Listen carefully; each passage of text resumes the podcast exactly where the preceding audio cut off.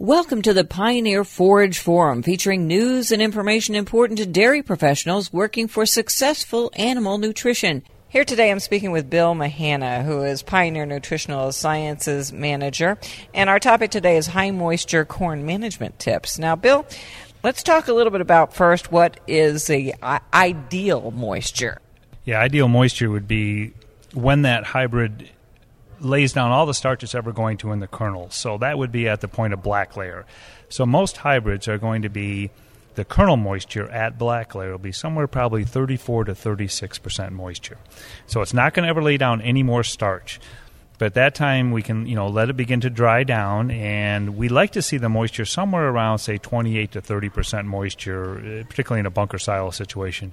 If I had to err, I would rather err on the wet side than I would the dry side because the wetter high moisture corn is going to be it's going to ferment better and secondly it's going to be more fermentable or more digestible in the rumen. So i think it's better to maybe err a bit on the wet side. I know we've talked about this before but tell me tell me again what is snaplage well, there's renewed interest in snaplage, especially among dairy producers, because we can go in with a forage harvester and harvest not only the kernels but snap the ear and the husk off at the same time. So we're getting a little bit of fiber from the cob and from the husk.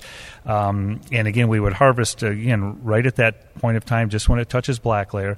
One of the things with snaplage where people have had bad experiences in the past is they've put it up too dry. It's kind of a wreck waiting to happen if you put it up too dry. But if you get it in there when the kernel moisture is you know in that 32 to 34 percent range and then the moisture that comes in with the cob will probably bring the whole mix somewhere you know 38 to 40 percent moisture then it's a real good feed and people have had a lot of su- success with it the advantages to it primarily um, are the fact that we can use a forage harvester and we can get right in there and, and, do it a lot faster. So if we're already chopping corn silage, we just put a snapper head on the forage harvester and go do the high, the snaplage.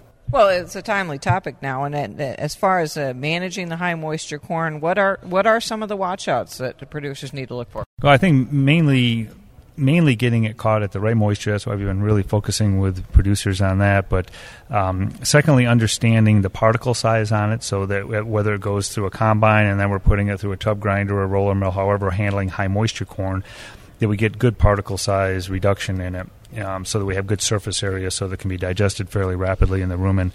And then I think the third point is is really understanding that this stuff is dynamic, that it changes over time. So as we move into spring, it's going to be more digestible, and we need to somehow factor that into our rations. And there is not any good software that really does that very well, to my knowledge.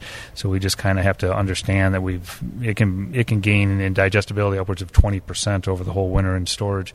And then the other thing is, particularly during the warmer times of the year, is the bunk life on these faces of high moisture corn. It's a valuable crop and valuable feed, so trying to keep it cool. And we've tried to develop a special L-buchneri inoculant 11B91 just for high moisture corn, and we've been quite successful with that. So I think those are the watchouts: proper moisture, and and making sure that we understand it changes over time. It's a dynamic feed, and we want to make sure that it's a good fresh feed in front of the cattle, and uh, and the L-buchneri will help with that.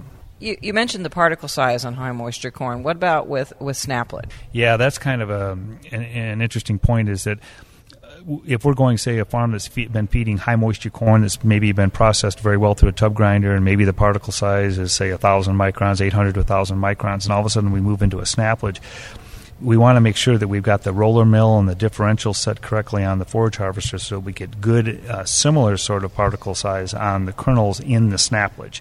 Um, and some of the lab tests can be a little bit confounding because when you've got the cob and the husk and all the what people call trash in with the kernel, it can be hard to get a good particle size comparison. So we've actually developed a, a modified protocol here at Pioneer where we'll sieve it and then um, remove the uh, cob and the and the husk pieces off from the larger sieves and then re-sieve just the kernels again and to, to have a apples to apples comparison of the particle size. But again, we don't want to do that after the fact. We want to kind of be looking at it as we're harvesting that snaplage and be sure that the kernels are really uh, well processed so that it, it is similar to high moisture corn or dry corn that we've been feeding in the past.